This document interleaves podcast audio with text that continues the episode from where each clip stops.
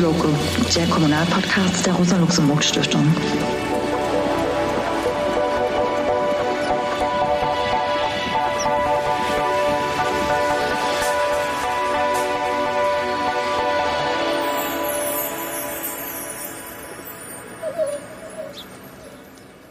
Hallo und willkommen zur ersten Folge von LuxDoco, dem Kommunalpodcast der Rosa-Luxemburg-Stiftung.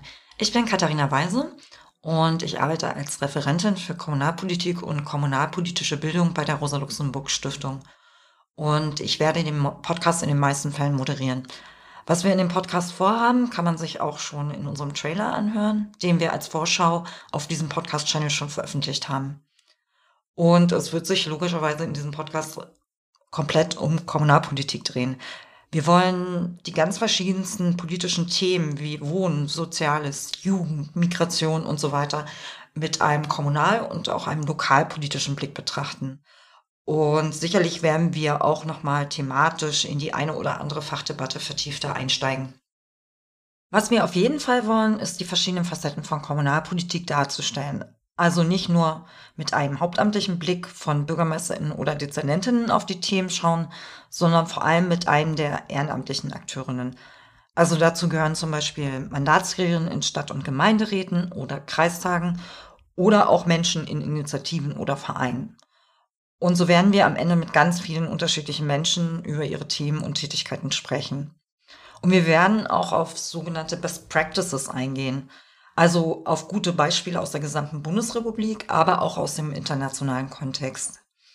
Und nicht zuletzt werden wir im Rahmen der einzelnen Folgen auch auf aktuelle Veranstaltungen, Publikationen und kommunalpolitische Ereignisse hinweisen. Und mit all dem wollen wir vor allem eins, nämlich Kommunal- und Lokalpolitik den Menschen ein Stück weit zugänglicher und verständlicher machen. Und damit kommen wir auch schon zum Hauptthema der Sendung. Was hat Kommunalpolitik eigentlich mit der Bundestagswahl bzw. mit Bundespolitik zu tun? In Berlin heißt das am 26.09. oder auch vorher schon bei der Briefwahl erst einmal, dass die WählerInnen Wahlzettel zur Bundestagswahl, aber auch zur Kommunalwahl, nämlich der Wahl der Bezirksverordnetenversammlung erhalten. In Niedersachsen gab es bereits am 12.09. flächendeckend Kommunalwahlen aber am 26.09. finden noch in etlichen Kommunen und Kreisen Stichwahlen statt, zum Beispiel zur Wahl der Oberbürgermeisterin, zur Wahl der Bürgermeisterin oder auch zur Wahl der, von Landrätinnen. Und in vielen anderen Bundesländern gibt es auch Kommunen und Kreise, wo originäre Bürgermeisterinnen oder Landratswahlen stattfinden werden. Und schaut man bei all diesen Wahlen genauer hin, sehen die Wahlzettel zur Bundestagswahl und zu den unterschiedlichen Kommunalwahlen doch recht unterschiedlich aus denn das jeweilige Wahlrecht für diese Wahlen unterscheidet sich erheblich. Auf Fragen des Kommunalwahlrechts, was sich ja auch noch einmal von Bundesland zu Bundesland unterscheiden kann, und auch auf Kuriositäten des Ganzen, gehen wir dann nochmal in einer der zukünftigen Folgen genauer ein. Es gibt aber auf jeden Fall zahlreiche thematische und rechtliche Verflechtungen zwischen Kommunalpolitik und Bundespolitik. Und darüber habe ich mich in dieser ersten Folge mit zwei langjährigen kommunalpolitischen Akteurinnen unterhalten. Und wir haben äh, aber auch über ihre Aktivitäten bzw. ihr Engagement in der Kommunalpolitik gesprochen. Und das erste Interview habe ich mit Barbara Söbe geführt. Sie ist 2001 zur Landrätin des Landkreises Ostvorpommern in Mecklenburg-Vorpommern gewählt worden und sie war damit die erste linke Landrätin in der Bundesrepublik. Ab 2011 bis 2018, nach der Kreisgebietsreform, wurde sie dann auch Landrätin des Kreises Vorpommern-Greifswald. Und zuvor, aber auch erst seit 1990, war sie bereits auch ehrenamtlich kommunalpolitisch aktiv, nämlich als Kreisrätin. Und über ihre Tätigkeit als Landrätin, als erste linke Landrätin und wie sie sich heute ehrenamtlich engagiert, haben wir ebenfalls in dem jetzt kommenden Interview besprochen. Hallo Barbara, schön, dass du Zeit gefunden hast für ein kleines Interview mit uns. Hallo Katharina, freue mich. ähm, und wir steigen gleich ein. Du, ähm, du warst ja über 17 Jahre lang Landrätin, das hatte ich jetzt eingangs schon gesagt. Ähm, was macht man dann als Landrätin und wie wird man das eigentlich? Also es ist unterschiedlich in der Bundesrepublik, wie man das wird. Manche werden durch den, werden durch den Kreistag gewählt. Bei uns in Mecklenburg-Vorpommern ist es so, dass äh, boah, seit 2001, deswegen bin ich auch nur gewählt worden, die Landräte direkt gewählt werden. äh, als Landrat, so steht es in der Kommunalverfassung, leitest du die Verwaltung und bist der Repräsentant des Kreises nach innen und außen. Also du bist die Mutti sozusagen. Äh, Leitung, Verwaltung leiten ist natürlich äh, ganz schön kompliziert mitunter, weil äh, oft sind das Juristen. Also gerade in Bayern oder im, in den westlichen Bundesländern sind das fast immer Juristen. Und einer von unseren Landkreistags äh, äh ähm, Geschäftsführern hat mal gesagt, er hat erst im Osten gelernt, dass auch solche Seiteneinsteiger richtig gut das schaffen, so eine Verwaltung zu leiten. Also ich bin auch Seiteneinsteigerin, ich bin ja Diplomphilosophin von Beruf und habe jahrelang in anderen Funktionen gearbeitet und kam dann in die Verwaltung 2001. Und wie gesagt, du hast die Verwaltung zu leiten, du leitest den Kreisausschuss, also der wichtigste Ausschuss des Kreises, und du bist gleichzeitig der Repräsentant nach innen, und nach außen. Das führt zu solchen witzigen Dingen, dass auf den äh, Briefbögen steht, die Landrätin, also egal, ob ich einen Bußgeldbescheid schicke, was immer mal zu bösen Äußerungen führt, so nach dem Motto, Sie haben mir hier einen aufgedrückt, äh, oder ob ich ein Gerichtsverfahren habe oder ob irgendwelche Anordnungen zu treffen sind, dort steht dann immer der Landrat, beziehungsweise in meinem Fall eben die Landrätin. Und das ja, ist für die Leute manchmal irritierend, aber die Institution heißt eben so die Landrätin, weil äh, der Landrat der Repräsentant ist. Mhm die juristische Person sozusagen. In dem Kontext musst du dich ja auch an gel geltende Gesetze halten, klar, so in der Verwaltung. Ähm, und äh, für manche scheint das ein Widerspruch zu sein. Du bist ja auch gleichzeitig als linke Kandidatin angetreten. Du hast gerade hast es gerade schon gesagt, mhm. ähm, äh, in Direktwahl. Erst für die PDS, dann für die Linke bist du angetreten. Und inwiefern konntest du denn aus deiner Sicht in diesem Amt auch politisch bzw. kommunalpolitisch links wirksam werden? Ja, das ist nicht immer ganz einfach, weil du hast natürlich ein Wahlprogramm. Das Wahlprogramm ist mit deinen Genossen abgesprochen, weil die machen auch Wahlkampf für dich, also für denjenigen, der dann Landrat werden will in der Direktwahl. Und es ist natürlich nicht immer alles durchzuhalten und beziehungsweise durchzuführen, was du da möchtest. Ich entsinne mich, dass ich in meinem ersten 100-Tage-Programm oder Wahlprogramm hatte, dass ich ein, eine Art Bürgerbus einführen wollte. Das heißt, so eine alten, ausgedienten Sparkassenbusse, die es damals gab, nehmen und damit über Land fahren und Bürgeranliegen aufnehmen, damit die Bürger nicht zur Verwaltung hin müssen. Das hat einfach nicht geklappt, weil ich hatte, der Landkreis war äh, hoch schuldenbelastet und deswegen kam, konnte man sich solche Extras nicht leisten. Schwierig auch solche Situationen. Damals, wir hatten eine Fahrbibliothek, äh, die hätte ich natürlich fürchterlich gern erhalten. Also eine Bibliothek, die war in so einem Bus, so ein Bücherbus hieß das dann immer, der fuhr über äh, Land da hat dann der Kreistag beschlossen, dieser äh, Bus muss eingestellt werden aus Kostengründen und dann wurde der eben eingestellt. Und da hast du keine Macht als Landrätin, irgendwas anderes, äh, äh also durchzudrücken, was du willst. Andererseits ist es aber auch so, dass du, ähm, du musst ja immer, also für große Dinge, ne, große politische Dinge, musst du immer einen Beschluss des Kreistages haben. Wir hatten einen Beschluss des Kreistages zum Beispiel, vielleicht kommen wir da noch drauf, Hartz IV umzusetzen. Äh, da gab es ja damals die Möglichkeiten, dass man das auch in kommunaler Regie umsetzen konnte, sogenannten Optionsbetriebe, also in kommunaler Verantwortung. Und das haben wir als Landkreis, als eins hier übrigens in Mecklenburg-Vorpommern, haben wir damals diese Option gezogen, mussten noch gegen, den, gegen die Landesregierung klagen, damals noch eine, die PDS in der Landesregierung, die das wahrscheinlich, um mich zu schützen, versucht haben zu verhindern. Aber wir haben das durchgesetzt und das war eine richtig große Sache. Also da können wir ganz viel kommunalpolitisch wirksam werden. Wenn ich von Misserfolgen rede, müsste ich vielleicht noch, ich fange jetzt mal mit Misserfolgen an, damit man mit dem Optimistischen aufhören kann, äh, gehört noch eine Krankenhausprivatisierung dazu. Das war ganz schwierige Geschichte, ganz schwierige Geschichte. Äh, da hatte nämlich das Kreiskrankenhaus Wolgast damals, äh, da gab es schon immer die großartige Idee der CDU, man könne äh, für den Kreis Geld rausholen, indem man das verkauft. Und die wollten das unbedingt privatisiert haben. Aber privatisieren sind ja zwei Dinge. Also einmal es in eine GmbH umwandeln ist ja auch ein Schritt der Privatisierung, auch wenn der Kreis hundertprozentiger Gesellschafter ist. Aber sie wollten es eben wirklich die Geschäftsanteile dann verkaufen. Das mussten wir dann tun. Ähm, das war im ersten Augenblick nicht weiter schlimm, nicht weiter tragisch. Also das Krankenhaus hat trotzdem noch schwarze Zahlen geschrieben. Aber als dann diese DRGs, also diese Art und Weise, wie Krankenhäuser abrechnen, gegenüber den Kassen. Als die dann voll griffen, da rutschte das Krankenhaus in die roten Zahlen und äh, da hatten wir doch naja, dann gab es viel Kritik und heute schreit, schreien diejenigen, die es damals privatisieren wollten, am lautesten, dass das zurück in Kreishoheit gehen soll. Äh, etwas frustrierend, aber haben wir gemacht. Achso, ich sollte noch, wollte noch was Positives sagen. Was Positives war die Müllentsorgung. Wir hatten eine private Müllentsorgung, also im Privaten drin. Und zwar die äh, Leute, die auch äh, sich unrühmlich in der, bei der Kölner äh, Müllmafia, beim Köl, bei den Kölner äh, äh, äh Gelegenheit oder Skandalen, die es da gab, ähm, mit engagiert haben. Und die haben wir, das war mein Ziel, wieder die, da habe ich meine Bürgerinitiative mitgestartet, also eine Bürgerbefragung haben wir da gemacht.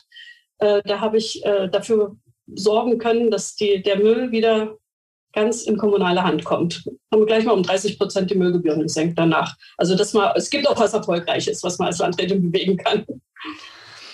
Also das ist natürlich äh, schon Spagat dann auch für Linke, wenn sie dann so in, einer, in so einer Verantwortung stehen. Ne? Du hast es gerade schon gesagt, so zwischen Privatisierung und äh, Rekommunalisierung quasi. Ne? Ganz ähm, das Beispiel sagen, Schulen.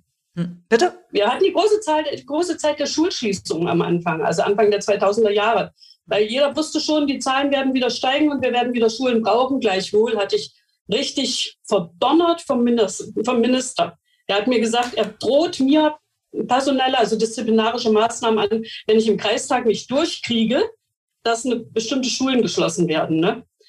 Äh, eine Geschichte, ja, die wirklich sehr, sehr schwierig war, zumal mir auch das Ministerium nachher in den Rücken gefallen ist. Aber das zu machen, also Schulen zu erhalten, das war ein Riesenkampf. Und das ist, das ist, denke ich, echte linke Politik. Wir haben damals gesagt, kurze Wege für kurze Beine.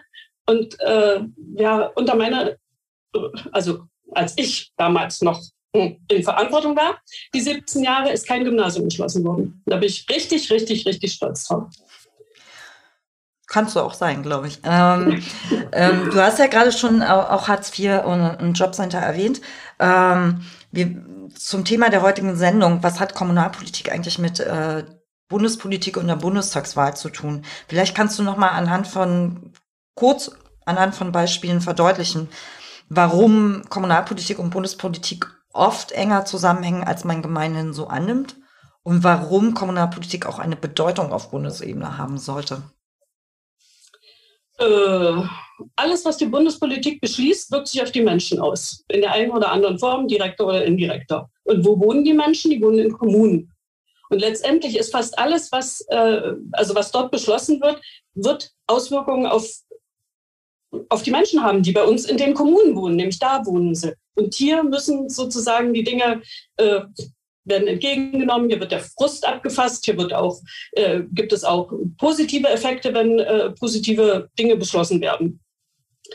Äh, ganz wichtige, äh, also in der Zeit, wo ich war, waren ganz wichtige Beschlüsse, die uns so unmittelbar betroffen haben.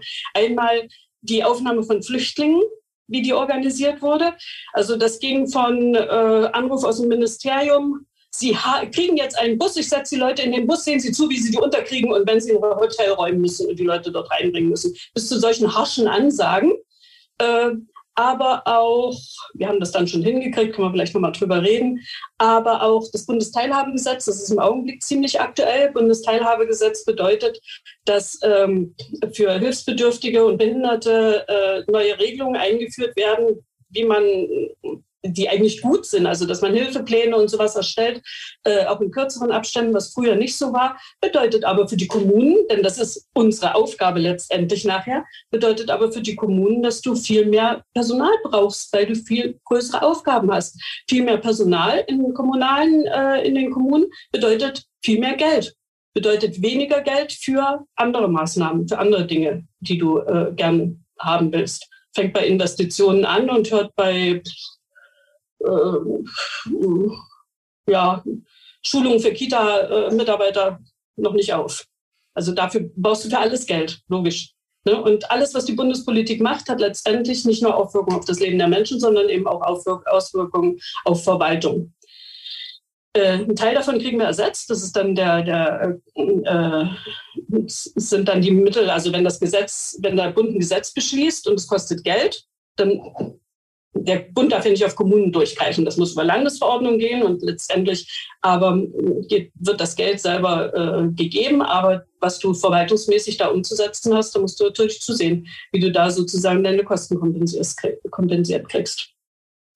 Großes Thema Hartz IV, also fast alles, was mit Sozialen zusammenhängt, ne, wirkt sich unmittelbar auf Menschen aus und wirkt sich eben auch unmittelbar auf die Verwaltung aus, die es letztendlich umsetzen müssen auch wenn sie Geld dafür kriegen, aber die es letztendlich umsetzen müssen. Die Arbeitslosenpolitik war da wirklich ein, also die, ja, die Änderung in der Arbeitslosen- und Sozialpolitik war da wirklich ein großer, riesengroßer Baustein, den wir, den wir wuppen mussten und äh, auch, was wir aber eben auch wirklich gut hingekriegt haben. Ja, was fällt mir noch ein? Ach, wenn ich jetzt nachdenke, fällt mir noch viel mehr ein. Windräder, Windräder, Windräder, ein Thema, wo eine linke Landrätin wirklich zwischen Baum und Borke steht. Also äh, aus Umweltgründen sind wir natürlich für alternative äh, ähm, äh, also Energieproduktion äh, sozusagen, ne? Energiegewinnung. Äh, wenn du mit den Menschen redest, ist es schwieriger. Weil wer will schon gerne so ein Ding vor der Nase haben und wer will schon gerne eine Leitung über seinem Kopf haben, dass das abgeleitet wird. Also das ist auch so ein, so ein da machst du wirklich Spagat. In dem einen Dorf kommen sie zu dir, sitzen da, der Bürgermeister und die Gemeindevertreter, wir wollen unbedingt einen Windrad, weil wir haben mit dem, der das da äh, aufbauen will, haben wir Verträge geschlossen und der macht uns dafür eine Straße und weiß ich was. Und aus dem anderen Dorf kommen die Leute und sagen, das kann ja wohl nicht wahr sein. Wir haben überall Windräder, egal wo wir hingucken, haben wir eine Hochspannungsleitung oder Windräder oder eine Autobahn. Wir wollen das nicht. Äh, da bist du auch wirklich im Spagat und ja, schwierig, schwierig, schwierig. Du hast ja jetzt auch schon, also eine große Teamvielfalt angesprochen, ähm, um was sich so eine Landrätin zu kümmern hat. Und ein paar, du hast, äh, bist ja jetzt nicht mehr Landrätin. Ein paar Erfahrungen hast du auch in einem Buch veröffentlicht, oder? Ja, das war so ein, äh, die Idee war, äh, ich, was schenke ich meinen Kollegen zum Abschied? Und äh, wofür meine Kollegen mich immer, also ob das nun ernst war, aber ich denke schon mal, was sie immer gern gehabt haben, ich muss, musste viel reden halten, musste als Landrat oder als Landrätin. Und ich habe mir immer was Besonderes ausgedacht. Ich habe mir die nie von einem Redenschreiber schreiben lassen. Habe ich schlechte Erfahrungen gemacht, habe ich auch ein Buch äh, äh, geschrieben, warum, äh, sondern ich habe die immer selber geschrieben. Und da habe ich gedacht, ach, könntest du mal deinen Kollegen ein paar nette Reden zusammenstellen? Und dann habe ich einen Journalisten gefragt, einen Freund, äh, habe gefragt, hilfst du mir dabei, das zu machen? Äh, ja, und dann ist daraus äh, statt aus Reden es sind nachher Geschichten geworden, weil er sagte immer, du musst eine Geschichte zu der Rede schreiben. Schreib da lieber Geschichten auf. Und dann habe ich sozusagen ein fast dreiviertel Jahr lang Geschichten aufgeschrieben. Und das Buch war fertig und ich konnte es auf meiner Verabschiedung präsentieren.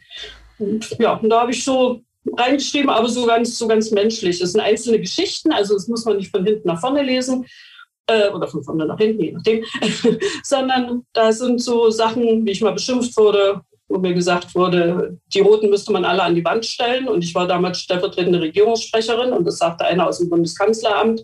Also war schon ein bisschen grenzwertig, was einem so passiert ist, bis hin zu, ja, dass man auch Sorgen mit seiner eigenen Partei hatte, zum Beispiel als es um die Umsetzung der Hartz-IV-Gesetze ging und wir als äh, Kommune, als Kreis äh, die Optionslösung gezogen haben. Also auch ein paar Ansichten zu Frauen in Führungspositionen oder überhaupt zu Karrieren von Frauen. Äh, ach Mensch, alles Mögliche. Habe ich einfach aufgeschrieben. Einmal die kommunalpolitische Vielfalt dargestellt. Ja, und, die, und ein bisschen gemenschelt. ähm, dann äh, komme ich zu der Frage, bist du heute eigentlich noch kommunalpolitisch oder ehrenamtlich engagiert? Also ehrenamtlich bin ich engagiert. Ich würde fast sagen, kommunalpolitisch nicht, aber das ist natürlich auch Quatsch eigentlich, weil alles ja irgendwie kommunalpolitische Relevanz hat. Also ich bin Stellvertreter vom Stellvertreter in der, äh, bei den berufenen Bürgern im Kreis Tag, also bei, in einem Ausschuss und zwar in dem, wo ich gar nichts zu suchen habe, nämlich im Verkehrsausschuss, aber da fand sich wohl kein anderer. Ich wäre lieber im Sozialausschuss gewesen, aber da wollten so viele. Äh, und das hängt aber damit zusammen, dann kann ich eben auch an Fraktionssitzungen teilnehmen, das ist wichtig. Äh, aber viel mehr bedeutet mir die Arbeit im, einmal als Notfallseelsorgerin, beziehungsweise Notfallseelsorger heißt es äh, im kirchlichen Kreis. Johanniter sind ja da äh, professionell angebunden. Äh, ich bin Notfallbegleiterin heißt das, habe ich mich auch ausbilden lassen. Dann bin ich äh, im, beim DRK Konventionsbeauftragte, im DRK-Kreisverband äh, bin ich Konventionsbeauftragte. Da geht es darum, die Genfer Konvention sozusagen Bildungs durch Bildungsarbeit, äh, äh ja, durch also Bildungsarbeit zur Genfer Konvention zu machen. Und das kann ich sehr gut verbinden mit meiner Arbeit für die Friedensstiftung, die wir in Anklam haben. Wir haben das ehemalige oder ein ehemaliges Wehrmachtsgefängnis in Anklam. Und das bauen wir oder haben wir ausgebaut zur Gedenkstätte. Und dort machen wir wirklich aktiv Friedensarbeit. Also es geht wirklich darum, ähm, auf der einen Seite die, das Nazi-Unrecht im Recht richtig, also im Rechtssystem darzustellen. Und auf der anderen Seite geht es eben darum zu sagen, nie wieder, nie wieder sowas. Und dafür bauen wir diese Gedenkstätte aus, haben wir diese Gedenkstätte ausgebaut, haben dort inzwischen mit viel Landesmitteln vor allen Dingen ein, ähm, ein äh, Seminarraum ausgebaut, sodass dieses große Ding dann noch zu beheizen ist und wir Seminare mit Kindern machen können. Und das trifft sich mit Konventionsarbeit ganz gut. Ja, und dann mache ich noch bei den Linken, also im Kreisverband, so ein bisschen, wir versuchen ein bisschen mehr Öffentlichkeitsarbeit hinzukriegen und haben da auch eine Seite gestaltet, manchmal Werbung. Unter uns heißt die Kreisverband Pur, Pene Ökerök, Pur deshalb. Äh, da findet man dann den Button unter uns und unter uns ist unser kleines Mitgliedermagazin, was wir zurzeit äh, ja, ins Leben rufen, dabei sind, ins Leben zu rufen. Uns geht es darum, dass wir bis äh, gerade die Idee kam aus der Corona-Zeit jetzt. Die Genossen hatten manchmal ein Jahr oder anderthalb Jahre lang keine Mitgliederversammlung mehr, überhaupt keine Möglichkeit, sich auszutauschen. Und wir wollten einfach auf diese Art und Weise, wir wollen auf diese Art und Weise eine, ein, ein, äh, ja, eine Möglichkeit schaffen, dass man sich auch über politische Themen mal ein bisschen streiten kann. Leider ist es so, dass wir bis jetzt zwar auch streitbare Artikel veröffentlichen, aber streitet sich keiner mit uns. Also, ich rufe jeden auf, streitet euch mit uns. Also, auch wenn du keine Landrätin mehr bist, bist du auf jeden Fall noch lokalpolitisch sehr munter unterwegs, würde ich sagen, und auch sehr vielfältig unterwegs. Ähm, wir müssen jetzt leider schon zum Ende kommen und ich habe noch drei Schnellfragen für dich äh, zum Ende. Ähm, was, was war aus deiner Sicht dein erfolgreichstes kommunalpolitisches Projekt? Am erfolgreichsten war diese, äh, dass wir Hartz IV als, Kommunal, als Kommune umgesetzt haben. Wir haben da ungeheuer viel Geld gespart. Also wir konnten das viel kostengünstiger erledigen als die Bundesagentur. Und wir hatten einen Slogan und der ist mir ganz wichtig für Kommunalpolitik insgesamt. Wir haben es mit einem Bild gebracht und haben gesagt, bei uns haben Akten ein Gesicht. Es geht also immer darum, dass man immer, immer, immer bei Kommunalpolitik guckt, wer ist eigentlich der Empfänger unserer Leistung, also sei es eine Verwaltungsleistung, sei es eine Geldleistung. Und das sind die Menschen, das sind die Bürgerinnen und Bürger. Und dass man immer darauf guckt, was in, in deren Interesse ist, was möglichst, also dass man möglichst nachguckt, wo sind deren größte Sorgen und was, wie kann man da äh, tätig werden, dass man, ja, dass man im Interesse der Bürgerinnen und Bürger arbeitet. Das ist mir wirklich ganz wichtig. Ich habe auch immer gesagt, Bürgerfreundlichkeit fängt damit an, dass man freundlich zum Bürger ist. Ich dachte früher, es sei eine Selbstverständlichkeit, aber ist nicht ganz so. Muss man manchen das beibringen. Ähm, was magst du an Kommunalpolitik gar nicht? Was ich nicht leiden kann, ist, wenn die im Kreistag um solche, also wenn die sich streiten und, äh, und es geht, ja, du hast nicht mehr das Gefühl, es geht um die Sache, sondern es geht nur noch darum, dass man Recht hat.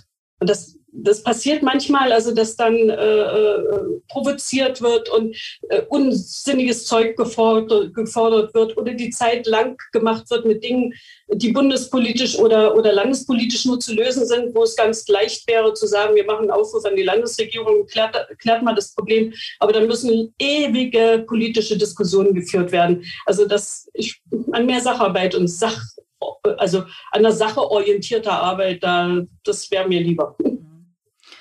Und die letzte Frage, was liebst du am meisten an Kommunalpolitik? Dass du mit den Leuten reden kannst, dass du tatsächlich alles, alles was du machst, ne, machst du für Menschen und du siehst es im Guten wie im Schlechten. Siehst du sofort, was die Auswirkungen deiner Arbeit sind. Das ist bei Kommunalpolitik richtig schön. Dann danke ich dir erstmal schon mal ähm, ähm, für das Interview. Ähm, abschließend kann ich jetzt erstmal noch sagen, ähm, Barbara hat ja, oder wir haben ja auch über ihr äh, Barbaras Buch gesprochen. Die erste 17 Jahre rote Landrätin im Norden aus dem Nähkästchen geplaudert. Barbara hat noch ein paar Bücher zu Hause und äh, wir werden äh, Barbaras E-Mail-Adresse dann mit in den Notizen zur Sendung ähm, veröffentlichen. Und wer möchte, kann sich dann gerne noch ein Büchlein von ihr bestellen und äh, auch direkt mit Barbara in Kontakt treten und vielleicht auch in den Streit treten. Weil du ja, ja danach so, so verlangt hast. Gerne. äh, ich danke dir sehr, dass du dir Zeit genommen hast für diese erste Folge unseres Podcasts. Und ähm, ich hoffe, dass wir uns ganz bald dann eben auch nochmal persönlich sehen. Wir haben das Interview jetzt per Videokonferenz äh, aufgezeichnet. Und ich hoffe, bis ganz bald, Bara. Ich würde mich auch ganz toll freuen, wenn wir wieder oder länger ins Gespräch kommen könnten. Es gibt unendlich viel zu erzählen aus 17 Fall. Jahren. Ich danke dir sehr Dank. und äh, bis bald. Bis bald.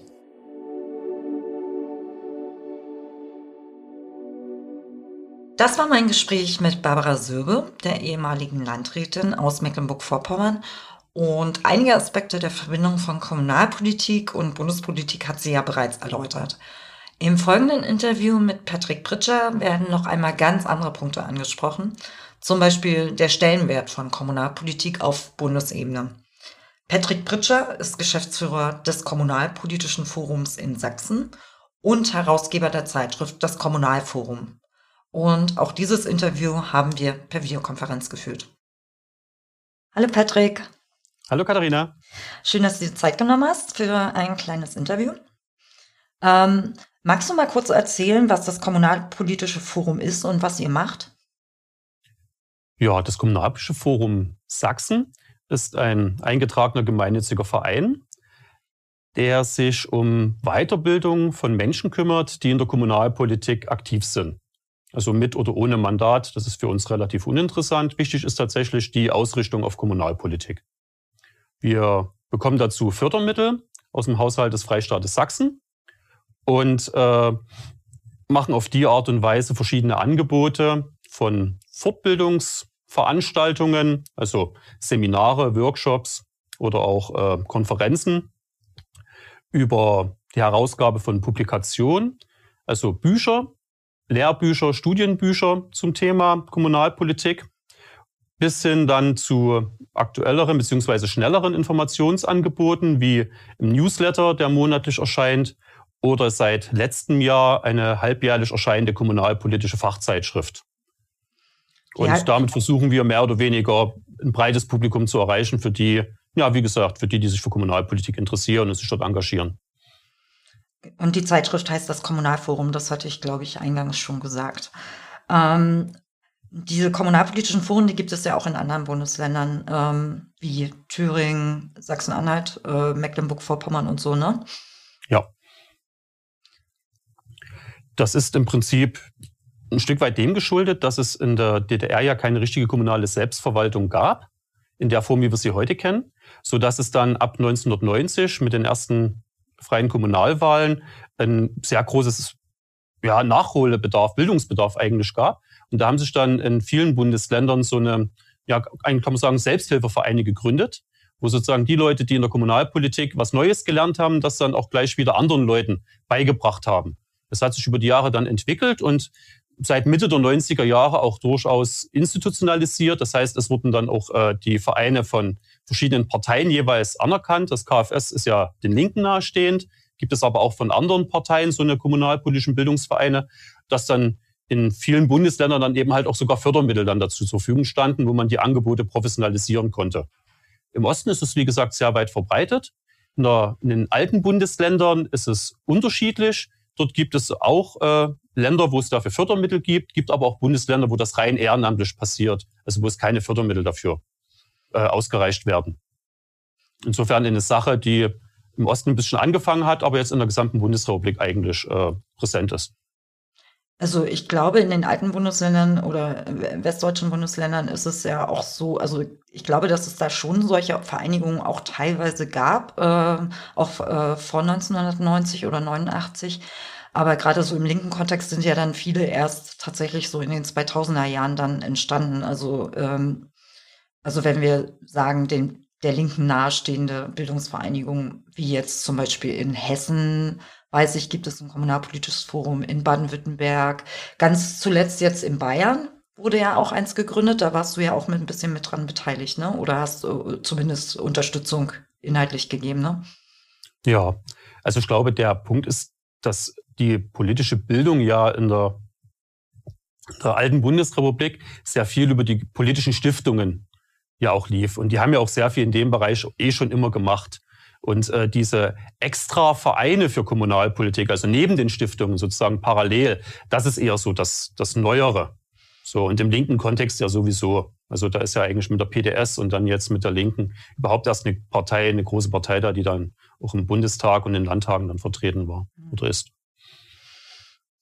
Und bevor wir zu der Hauptfrage kommen, von wegen äh, Bundestag und Bundespolitik und äh, der Hauptfrage, was hat Kommunalpolitik eigentlich mit Bundespolitik oder der Bundestagswahl zu tun, ähm, wollen wir noch mal so ein bisschen auf allgemeine Fragen von Kommunalpolitik eingehen. Ähm, was sind denn eurer Erfahrung nach die Grenzen und Rahmenbedingungen von Kommunalpolitik? Um erstmal so ein bisschen alles einzugrenzen und dann kommen wir natürlich auch nochmal zu den Möglichkeiten. Mhm. Naja, also vom Grundsätzlichen her sind eigentlich zwei Sachen, glaube ich, wesentlich. Ähm, die Kommunalpolitik ist die hauptsächlich praktische Umsetzung von äh, politischen Vorgaben und Ideen. So. Während die Rahmenbedingungen dafür aber eben halt in Bundes- und Landespolitik gesetzt werden. Das zweite ist, dass äh, Kommunalpolitik äh, sich unterscheidet von klassischer Politik, weil es keine parlamentarische Politik ist. Das heißt, man macht das Ganze ehrenamtlich und man ist auch kein Berufspolitikerin in dem Bereich. Das heißt, man bekommt eben keine Diäten oder hat jetzt äh, bestimmte rechtliche äh, Abgrenzungen von anderen, zum Beispiel politische Intimität oder Immunität, sondern man sitzt eben sozusagen für das, was man veranstaltet, eben auch entweder auf dem Thron oder im Knast, wenn es schief geht. Aber Der andere Punkt ist. Hm? Darf ich dich kurz unterbrechen? Aber ähm, BürgermeisterInnen oder LandrätInnen sind ja schon hauptamtlich.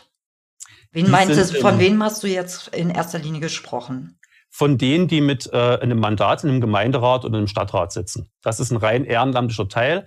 Er ist äh, rechtlich gesehen, sagt man, Teil der Verwaltung. Es ist sozusagen kein Parlament, sondern es ist ein Teil der Verwaltung, was sozusagen dann die äh, ausführenden Organe dabei berät und unterstützt bei dem, was sie machen.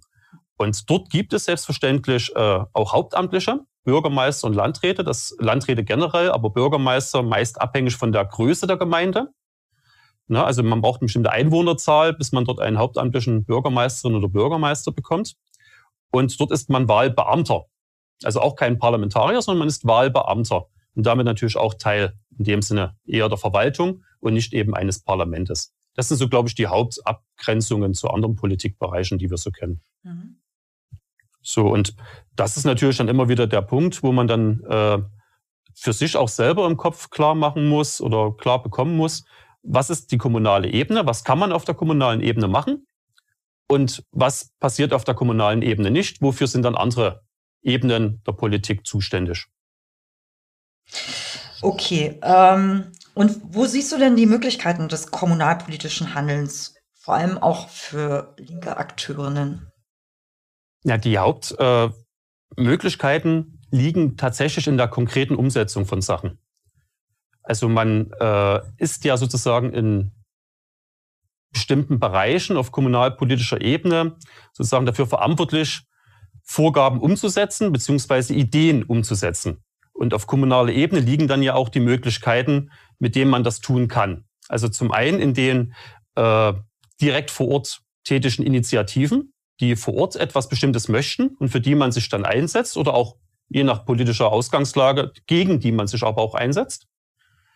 Das Zweite ist, die Instrumente, mit denen man etwas unmittelbar umsetzen kann, liegen in der Regel auch auf kommunaler Ebene, zum Beispiel ähm, kommunale Unternehmen, beziehungsweise kommunale Infrastruktur, wie zum Beispiel eben Kindergärten oder Schulgebäude oder eben halt auch die Verfügbarkeit über Grund und Boden auf kommunaler Ebene, womit man natürlich auf kommunaler Ebene entscheiden kann, was wo gebaut wird, Ob ein Park hinkommt, eine Kleingartenanlage, ein Eigenheim oder äh, ja, ein neues Schulzentrum. Das heißt also, die Umsetzung von dem, was Menschen dann konkret erfahren können, findet auf der kommunalen Ebene statt. Und dort ist man eben halt in der Kommunalpolitik auch unmittelbar tätig. Dort entwickelt man Ideen mit und dort entscheidet man auch mit darüber, was umgesetzt wird und was nicht. Und das sind letzten Endes die Sachen, wo Politik, wie gesagt, eben konkret wird. Man bleibt nicht auf der Forderungsebene oder auf der theoretischen Ebene, sondern eben halt auf, ist auf der konkreten Umsetzungsebene unterwegs. So, und das sind eben halt dann Sachen, wo man auch nach den persönlichen Dingen, die einen interessiert, sich natürlich engagieren kann. Ob das jetzt im kulturellen Bereich ist oder ob das im Jugendbereich ist oder im Bildungsbereich.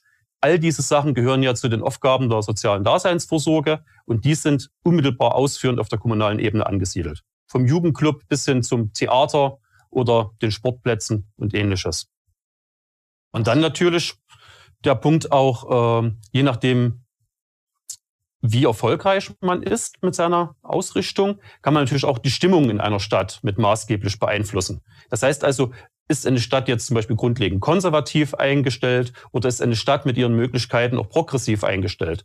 Und das kann bis hin zu ganz großen Events gehen. Das hatten wir in Chemnitz ja 2018, wo es nach den ähm, rechten Übergriffen ein sehr großes Konzert gab mit, glaube ich, um die 65.000 äh, Teilnehmerinnen, unter dem Motto Wir sind mehr.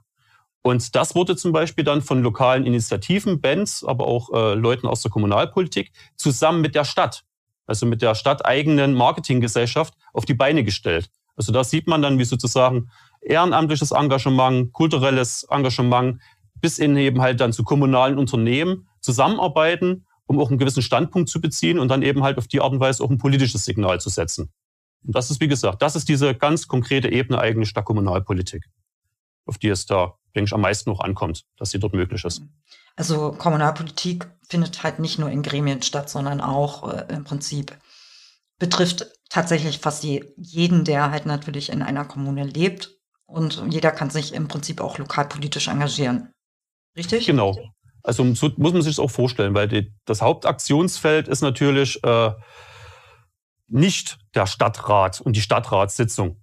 Ne? Das findet einmal im Monat statt. Dort werden dann eben halt auch die Beschlüsse gefasst. Aber das Diskutieren, das Entwickeln, ne? die, das Ermöglichen, das Mehrheiten finden in der Gesellschaft und so weiter, das findet außerhalb statt und immer halt mit den Menschen, die dann eben halt dort auch wohnen, wo man sich politisch engagiert.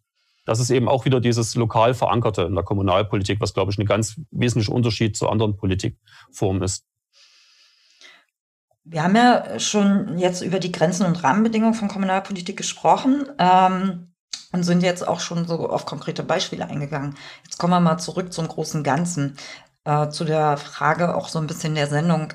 Was hat Kommunalpolitik eigentlich mit Bundespolitik zu tun? Also du hast da schon äh, gesagt, dass da auch äh, ein Rahmen gesetzt wird von der Seite her. Aber gibt es da noch mehr?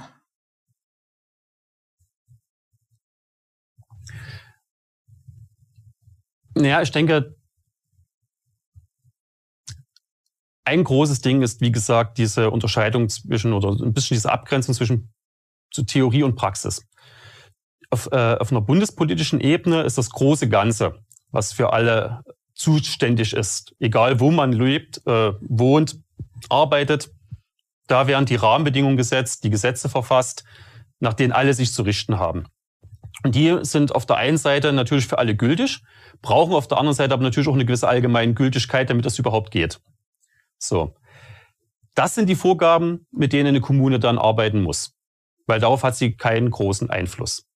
Das Zweite ist, dass sehr viele finanzielle Mittel natürlich auch über die Bundespolitik zur Verfügung gestellt werden für Programme. Und man sagt, okay, wir wollen jetzt äh, sehr viel machen. Aktuelles Beispiel ist ja die digitale Bildungsoffensive für Schulen.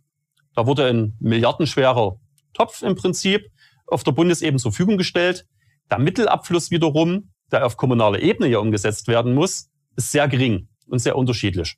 Ja, also gerade im Bereich Ausstattung von Schulen sind bisher nur Bruchteile dieser Milliarden bei denen angekommen, die sie eigentlich brauchen und umsetzen müssen, nämlich auf der Kommune.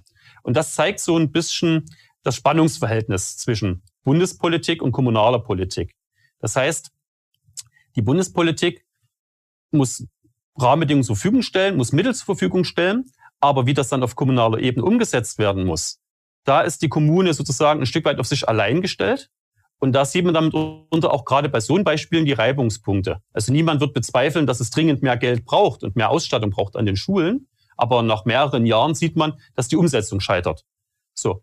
Und da ist im Prinzip auch so ein Punkt, man fragt, ja, wer hat jetzt daran Schuld oder wo liegt da eigentlich die Verantwortung? Das ist unter gar nicht so einfach zu finden, wenn man da vor Ort wiederum nachschauen muss. Das heißt, auf Bundesebene wird eigentlich was gemacht, aber auf kommunaler Ebene das umzusetzen wird wiederum schwierig, weil jede Kommune andere Ausgangsbedingungen hat.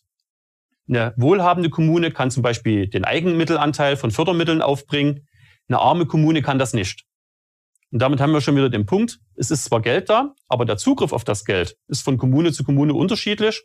Und meistens ist es ja so, dass, so wie das jetzt gestrickt ist, die Kommunen, die arm sind, arm bleiben und die wohlhabenden Kommunen ja, sich die Sachen leisten können, die man sich eigentlich für jede Kommune wünscht. So. Und da ist natürlich dann schon der Punkt, wo man sagen muss, ist hier nicht etwas über die Jahre ein bisschen in die Schieflage geraten und ist nicht zu viel in der Bundespolitik gelandet, was eigentlich hätte mehr in die Hände der Kommunen bedurft. Und da ist dann auch immer wieder die Frage, was kann man daran ändern? Und welchen Einfluss müsste eigentlich dann wiederum Kommunalpolitik auf Bundes- und Landespolitik nehmen? Und da wird es schon schwierig, weil man ist eigentlich eher auf Interessensverbände angewiesen, weil es ja einen direkten Zugriff auf diese Politikebenen ja nicht gibt von kommunaler Ebene aus. Ich auch als Stadt- oder Gemeinderätin oder so habe ja keine Möglichkeit, außer vielleicht beim Landtagsabgeordneten oder Bundestagsabgeordneten betteln zu gehen, aber ich habe ja keine Möglichkeit, an Gesetzen direkt mitzuwirken oder an bestimmten Sachen. Das heißt also, es ist eine relativ einseitige äh, Beziehung. Die Kommune kann eigentlich nur mehr oder weniger darauf warten, was vom Bund kommt und ist aber gleichzeitig darauf angewiesen, dass vom Bund etwas kommt. Und gab es immer diesen Punkt, dass man das auch mal äh, entschärfen wollte oder auch mal überarbeiten wollte, Stichwort Föderalismusreform und ähnliches. Aber viel gebessert hat sich da für die meisten eigentlich nicht. So, es ist immer noch so, der Bund sagt, die und die Aufgaben musst du erbringen. Und zwei Drittel der Kommunen haben die Leistungsfähigkeit nicht mehr dafür, das zu machen. Also nicht mehr mehr die Pflichtaufgaben zu erbringen. Und das untergräbt natürlich die kommunale Selbstverwaltung und sorgt natürlich auch für Frust in Richtung Bundesebene bei den Menschen. Ja, weil dann wird dann immer gesagt, so in Berlin, die reden zwar viel, aber hier vor Ort passiert nichts. Obwohl es ja Bundestagsabgeordnete gibt, die auch ein kommunales Mandat haben, ne? In dem Bundestag direkt gewählte Mandatsträgerin ähm, zum Teil auch ein kommunales Mandat haben, aber wahrscheinlich möglicherweise nicht an den Entscheidungen mitbeteiligt sind, dann an den ja. entsprechenden, oder? Also, also es gibt ja noch nicht mal, es gibt ja, glaube ich, noch nicht mal einen, eigene, äh, einen eigenständigen Kommunalausschuss äh, im Bundestag. Genau, also das sieht man ja auch, was für einen Stellenwert dann die Kommunalpolitik hat. Und es ist eben ein Unterschied. Als Einzelner kann man, denke ich, auf der kommunalen Ebene sehr viel bewirken, ne, mit einem kommunalen Mandat. Als Einzelner auf der Bundesebene Eher weniger, wie man offensichtlich sieht. So. Das ist, glaube ich, dann auch noch so ein bisschen das Spannungsverhältnis ne, zwischen Kommune und Bund. Es ist für die Menschen daneben halt auch schwer nachvollziehbar. Also selbst wenn man äh, als kommunaler Mandatsträger oder Mandatsträgerin auch noch im Bundestag sitzt, fragen die Leute natürlich auch, du sitzt doch im Bundestag, dann mach doch mal was im Bundestag. Ja, aber dort ist man der Einzige, der für seine Stadt dann vielleicht dort sitzt. Ne? Und äh, das interessiert vielleicht die ganzen anderen Bundestagsabgeordneten nicht, was man bei sich selber lokal für Probleme hat. Ja? Und das macht das dann, glaube ich, für Leute auch ein bisschen ein schwieriger Spagat. Also ich würde mir das nicht wünschen für mich selbst, beides einnehmen zu müssen, weil das dann wirklich schwer vermittelt ist. Weil die Leute denken ja immer, in Berlin werden die wichtigen Entscheidungen getroffen, aber wie die dann vor Ort umgesetzt werden können, liegt halt ganz woanders. Und darauf hat man dann auch als Bundestagsabgeordneter oder gar nicht so sehr den Einfluss darauf. Und dennoch wäre wär es wichtig, dass kommunalpolitische Interessen auch auf Bundesebene vertreten sind. Also jenseits der Interessenverbände. Die da, Definitiv. Ne? Ne? Aber da ist eben halt tatsächlich die Frage, also inwieweit muss sich da nicht auch der Bundestag ein Stück weit reformieren? Gerade zum Beispiel, warum macht man nicht einen Hauptausschuss für die kommunalpolitischen Belange? So, dass das eben halt einen eigenen Stellenwert bekommt und damit auch eine eigene Öffentlichkeit, was glaube ich auch nicht ganz unwesentlich ist. Klar hat die Bundesrepublik auch noch viele andere Sachen und Außenpolitik und Infrastruktursachen und so weiter und so fort. Aber man darf ja nicht vergessen, die meisten äh, Unternehmen sozusagen gesellschaftlichem Eigentum sind auf kommunaler Ebene. Die meisten Infrastruktursachen sind auf kommunaler Ebene angesiedelt. Dem Bund gehört vielleicht die Deutsche Bahn und ein paar Autobahnkilometer und ab und zu mal ein missglückter Flughafen. So, aber auf kommunaler Ebene ist ja viel, viel mehr in gesellschaftlicher Hand und kann ja auch mitbestimmt werden von den Menschen. Ne? Und da ist, denke ich, sage ich mal, die Möglichkeit, da tatsächlich äh, etwas verändern zu können, auf der Kommune politisch stark gegeben, aber wirtschaftlich nicht. Und beim Bund, wo die wirtschaftliche Macht, also die Steuergelder liegen, ist wiederum relativ wenig politisches Mitspracherecht möglich von den Betroffenen, die damit zu tun haben. Hm. Okay. Wir müssen jetzt schon zum, langsam zum Ende kommen. Ähm, und ich habe noch drei Schnellfragen für dich, ähm, die du möglichst kurz beantworten solltest. Was war aus deiner Sicht dein erfolgreichstes kommunalpolitisches Projekt? Also als konkretes Projekt ist es äh, der komplette Neubau eines kleinen Kindergartens, den ich mit angestoßen habe unter ökologischen und äh, sonstigen Voraussetzungen, der mit Hilfe eines Architektenwettbewerbes realisiert wurde und man eben halt nach etwas geguckt hat, was man mit relativ überschaubarem Geld mal was Neues macht und nicht immer nur das Alte wieder versucht zu sanieren. Was magst du gar nicht an Kommunalpolitik? Die egoistische Einstellungen und Forderungen, mit denen man damit unter konfrontiert ist. In der Kommunalpolitik muss man immer seine Stadt als Ganzes denken und auch verstehen und abwägen. Und manche Menschen entwickeln ein sehr starkes Engagement für ihr ganz individuelles, persönliches Problem, was in der Regel meist auf Kosten aller anderen in der Gesellschaft in so einer Kommune geht das ist das, was mich am meisten ärgert, mich damit auch auseinandersetzen zu müssen, beziehungsweise so etwas dann auch abzuwehren. Was liebst du am meisten an Kommunalpolitik? Ich glaube, das ist das Konkrete. Also das sind die, die greifbaren Sachen, äh, die man dann tatsächlich sieht. Also wenn ich jetzt durch äh, mein Stadtviertel gehe, dann sehe ich eben halt diesen neuen Kindergarten, der da gebaut worden ist. Und das hat zwar Jahre gedauert, sowas umzusetzen, aber es ist dann da. Und man weiß, okay, daran hat man eben ganz konkret etwas beigetragen und viele andere haben was davon, von dem, wo man sich auch selber für engagiert hat. Und wenn dann da die Kinder draußen rumtoben, sagt man sich, ja, das bleibt. Ja, da sieht man auch äh, äh, wieder die Möglichkeiten von Kommunalpolitik. Ähm, ich danke dir sehr für das Gespräch. Und äh, die Hinweise zu der Zeitschrift, zu euren Angeboten, Publikationen und äh, auch Veranstaltungsangebot werden wir dann natürlich in unseren Show Notes irgendwie mit veröffentlichen und verlinken, logischerweise. Und ihr steht ja auch für als KFS auch für Rückfragen und so weiter zur Verfügung, ne? Selbstverständlich. Okay, dann danke ich dir sehr. Und ja, ich danke dir auch. Bis zum nächsten Mal. Ja, danke. Tschüss. Tschüss.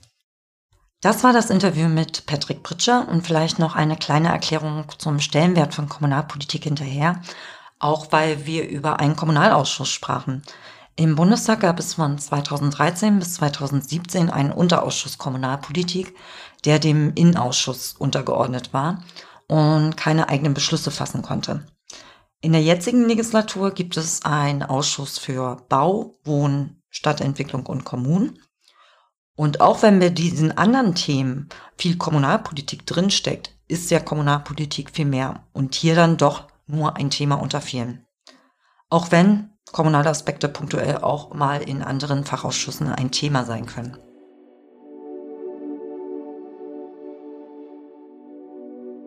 Da wir dem Ende der Folge näher kommen, noch ein paar Hinweise auf kommunalpolitische Ereignisse.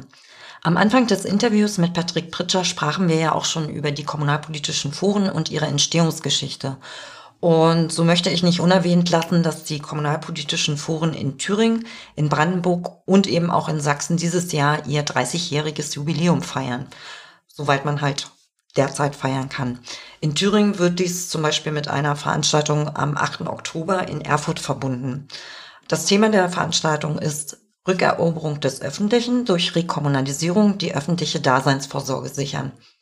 Und ich erwähne das auch, weil wir als RLS demnächst eine Broschüre zum Thema Rekommunalisierung veröffentlichen werden, die wir hier dann natürlich auch nochmal extra bewerben werden.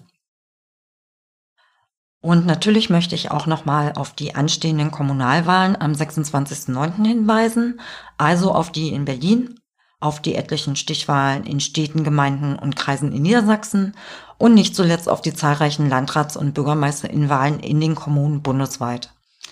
Und es lohnt sich auch nochmal genauer hinzuschauen, welche Positionen Parteien und Wählervereinigungen sowie ihre Kandidatinnen vor Ort vertreten, gerade wenn es um lokale Probleme oder Anliegen geht. Und wir möchten natürlich auch alle ermutigen, wählen zu gehen und insbesondere auch kommunal zu wählen. Und am Ende bleibt mir noch der Hinweis auf die Show Notes bzw. die Notizen zur Sendung. Hier findet man die E-Mail-Adresse, über die man das Buch von Barbara Söbe noch bestellen kann. Dort haben wir auch die umfangreiche Materialsammlung des Kommunalpolitischen Forums Sachsen verlinkt. Und weil wir in der ersten Folge nicht alle Begrifflichkeiten erklären konnten, habe ich ein paar einführende Informationen zu Kommunalpolitik zusammengestellt, wo man auch nochmal den einen oder anderen Begriff nachlesen kann. Das war die erste Folge von Lux Local, dem Kommunalpodcast der Rosa-Luxemburg-Stiftung. Ein großer Dank geht an meine Interviewpartnerin Barbara Söbe und Patrick Pritscher, aber auch an Nils Lehmann für die gemeinsame Entwicklung und Vorbereitung der Podcast-Reihe, an Raul Alvarez Alias für den Sound, an Felix S. Schulz für das Layout und die grafische Begleitung und an meine Kollegin Annika Klügel von der Rosa-Luxemburg-Stiftung für die Webbetreuung.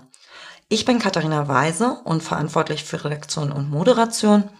Und wer sich über den leichten Hall, den man vor allem in der Moderation hört, wundert, derzeit nehmen wir die Folgen noch in einem Büro auf. Aber wir arbeiten an der Verbesserung des Sounds bei den nächsten Folgen und werden hoffentlich bald auch in einem Studio aufnehmen können. Und wer hören möchte, wie es nicht nur soundtechnisch, sondern vor allem kommunalpolitisch in den kommenden Folgen weitergeht, kann gerne unseren Kanal Lux Local auf allen gängigen Podcast-Plattformen abonnieren. Und über neue Zuhörer freuen wir uns natürlich. Vielen Dank fürs Zuhören und bis bald.